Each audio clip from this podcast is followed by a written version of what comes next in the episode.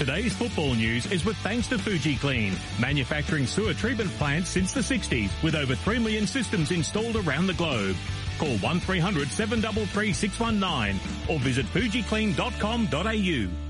Time to talk all the football news. Uh, and of course, we're joined as always by producer James Clark. Morning, Clarky. Hey, boys. How are you? James. Very well. And uh, former Socceroo, uh, Scott McDonald, to tell us what's been happening locally. Of course, the big news with Graham Arnold re-signing and local results and also the FA Cup. Uh, morning, uh, Scott. How are you?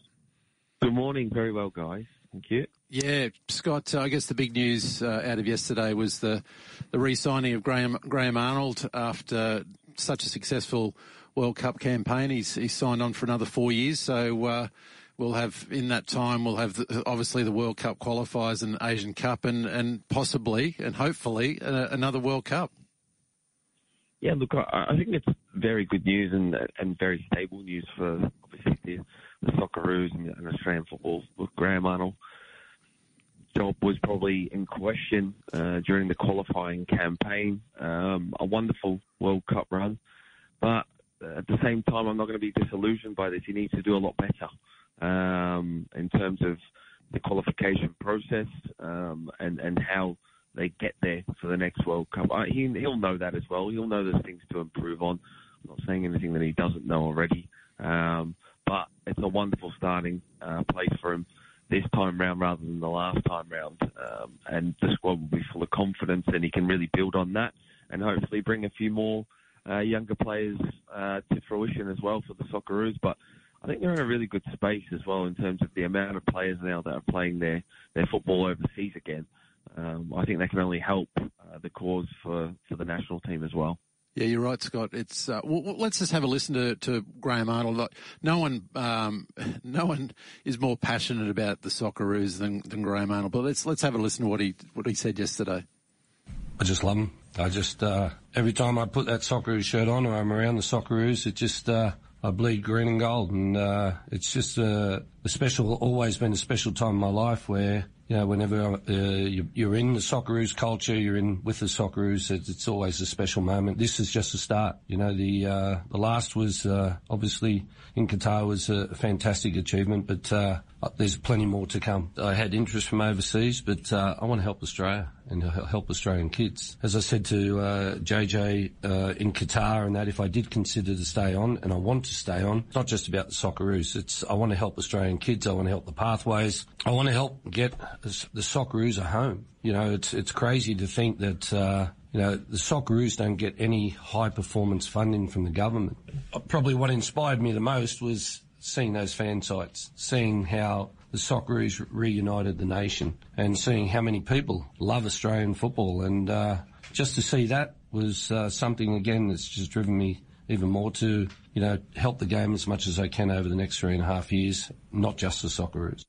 Yes, Scott. Um, important words there from from Graham Arnold, and, and you did mention, uh, you know, the World Cup qualifying, and we, have got to do better in that space. I mean, the easy part really for a manager is is is going to the World Cup. It's but it's getting there. It's the difficult part.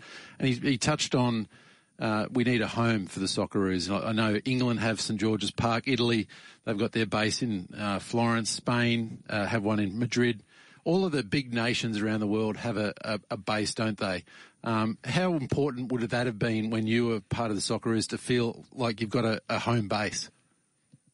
Look, uh, he's not saying anything that anyone that has experience in the game now is saying. You know, like I've been saying this for years as well since I come back. That you know, since the Australian Institute of Sport has you know been uh, you know taken away from from the game itself, and and that was a huge uh, development space for Australian football. Um, you know, the Socceroos or, or anyone hasn't had that sort of home or, or development space. And I think that's pretty much where he's going in terms of it's not necessarily, you know, uh, a home for the Socceroos to go and train at. It's, it's what you can do in, in, in terms of a development phase with that home. Um, and I think that's the hugely important thing uh, from a high performance perspective that your youth set up be able, is be able to come through that, like a Clairefontaine in France. You know, it's it's it's amazing what they do. Um, and since we, like I'll repeat again, like since we took away Australian Institute of Sport, we haven't got that development pathway, and none of our kids actually really know how or what the pathway is in this country to get to the next level, and that's a real worry for me, and has been since I come home. And I've got a young son myself who loves the game, so um, and I know you do, Clarkey, as well, and, yep. and, and grew up through it. So we're all asking the same questions. Let's stop playing politics and, and let's get on with it.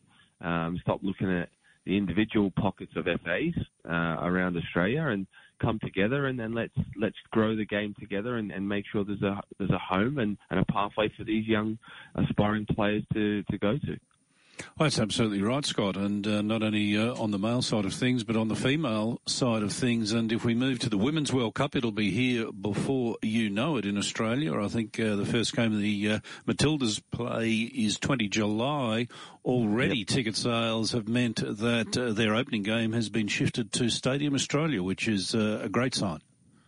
Oh, it's wonderful. It's wonderful. It's going to be hugely exciting, and it's going to be a real reality check for the non-football lovers how big this is going to be. Um, because you know there's going to be people travelling far and wide for this, and uh, it's going to be a huge spectacle. Uh, what I do like about it a little bit as well is that there has been, you know, from the, the government perspective, uh, uh, support in terms of you know, building um, local facilities. We've seen it in, in Brisbane already in terms of for the build up for this uh, Women's World Cup that some of the local NPL clubs are actually you know, getting funding to, to make their facilities better for to be training venues for uh, some of the nations that are coming over. We're seeing the Moreton Bay new training facility, which Roar will be taking over after um, the Women's World Cup as well. So there's a little bit of a legacy there, and hopefully it can leave a you know a huge legacy once it's finished as well. Now, uh, we'll just quickly touch on the FA Cup results from the weekend. Scott uh, City narrowly knocked out Arsenal with a 1 0 win in a close one there. Um, you'd have to think Arteta, he would have been happy with, uh, not, not happy going out of the FA Cup, but happy with how they competed against City at home. Uh, and there's also that uh, another loss uh, to Brighton by Liverpool, so they're out. Uh, and then we've got the game this morning, Derby taking on West Ham. But uh, and, and, another great story is Wrexham they've continued their rise, um, almost going through, but uh, they got a replay now against Sheffield United. But um, some great scenes uh, for, with their fans and just the, the, the, nature of it with Ryan Reynolds, uh, part of the ownership team there at Wrexham. Yeah, absolutely, and that's what the World Cup's, uh, sorry, the, the FA Cup's about, isn't it? You know, in terms of these smaller teams doing well against the, the, the bigger sides, and as much as there wasn't any upsets, really, there was a lot of draws and replays within within the uh, the FA Cup over the uh, over the weekend. There, Sunderland obviously getting a good draw away to Fulham as well. You mentioned Wrexham there getting a great result. Um, you said about West Ham are actually beating Derby at the minute one 0 at half time. Spurs getting their job done at Preston. You know, it was a tough place to go. I felt. Um, Casemiro standing out for Manchester United once again, getting a double. He's been absolutely wonderful for them, and and Liverpool. Wow, it's just it's going from bad to worse, isn't mm. it? I think we said that we fancied Brighton to you know, beat them. They've got a good record against them, and they've done it once again. Um, so Jurgen Klopp, you know, the pressure continues for them, and uh, they have to get back to their league now and try and build some sort of league form to try and get in that top four, which is going to be hugely difficult this year. Yeah, we know they've got the injuries, Liverpool, but yeah, it's been a horrible start for 2023. Talking of draws, Scott. Um, we had four draws in the A League over the weekend, but um, the one team that didn't draw was uh, Brisbane Roar, who uh, have had the most draws this season, but uh, had a night to forget in Newcastle, going down 4 0 uh, down there, and uh, just. Uh, just they just weren't in that game, were they? Like they started okay, but um, when Newcastle got those goals, a couple of real defensive lapses there by the Roar, and that they were gone. I tell you what, I must have put the jinx on them. Yeah, I think uh, you did. There's been, there's not been many a time that I, this year I've sort of picked them just because of the lack of goals. And once again, no goals. You know, ten yeah. goals in 14 games says it all really for me uh, in terms of for for Brisbane Roar this season. They just don't have that killer instinct in that side. Charlie Austin leaving them, you know, in December. They still haven't replaced him, which is crazy. And um, there's been three or four other players left. They're, they're low on their roster at the moment. They haven't got the amount of players that they should have, and they need to get that right before the window shuts. It just doesn't look great uh, at Brisbane Roar right now. And um, you know, Brisbane uh, Warren Moon's been sort of patching up the holes throughout this season, and um, they're starting to appear again. Um, so it'll be interesting to see how they respond um, after that, you know, sort of 4 0 drumming over the weekend. Obviously, the the big blue as well. Sydney FC getting a you know one over their their big rivals Melbourne Victory. Another poor result for Victory, lying you know right at the bottom of the table. It's it's a huge shock to me and everyone else. I think to see them there after you know sort of the rebuild of last season under Tony Popovic, that it's just gone to pop again.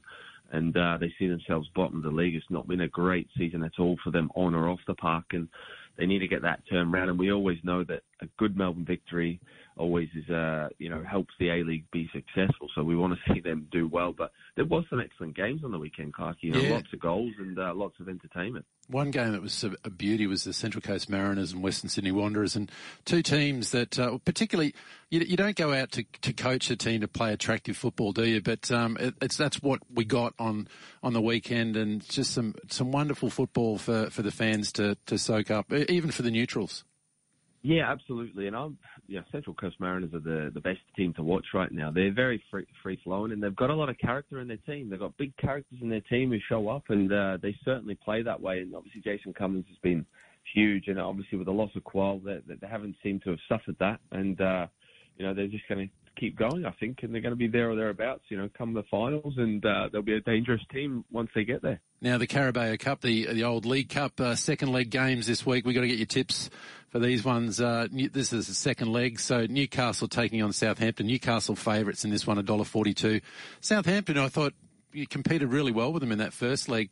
Uh, which went to, to Newcastle 1-0, but uh, they're $7.50 outsiders. The draw 4.25. This one's at St James's Park, which is as you know, it's one of the toughest places to go to to play football. And the other one, Manchester United, your boys, uh, $1.45 uh, favourites against Nottingham Forest. Uh, Manchester United leading that one uh, 3 0 from the first leg, and this one's at Old Trafford. Yeah, look, you can't see past the two favourites, can you? Newcastle being at home now, difficult game away from home with Southampton, but I think now the focus really is on you know the Premier League for Southampton. They need survival. Um, it would have been wonderful for to see them get to a, a final, but I think it's just going to be one step too far. Newcastle will be far too strong at home.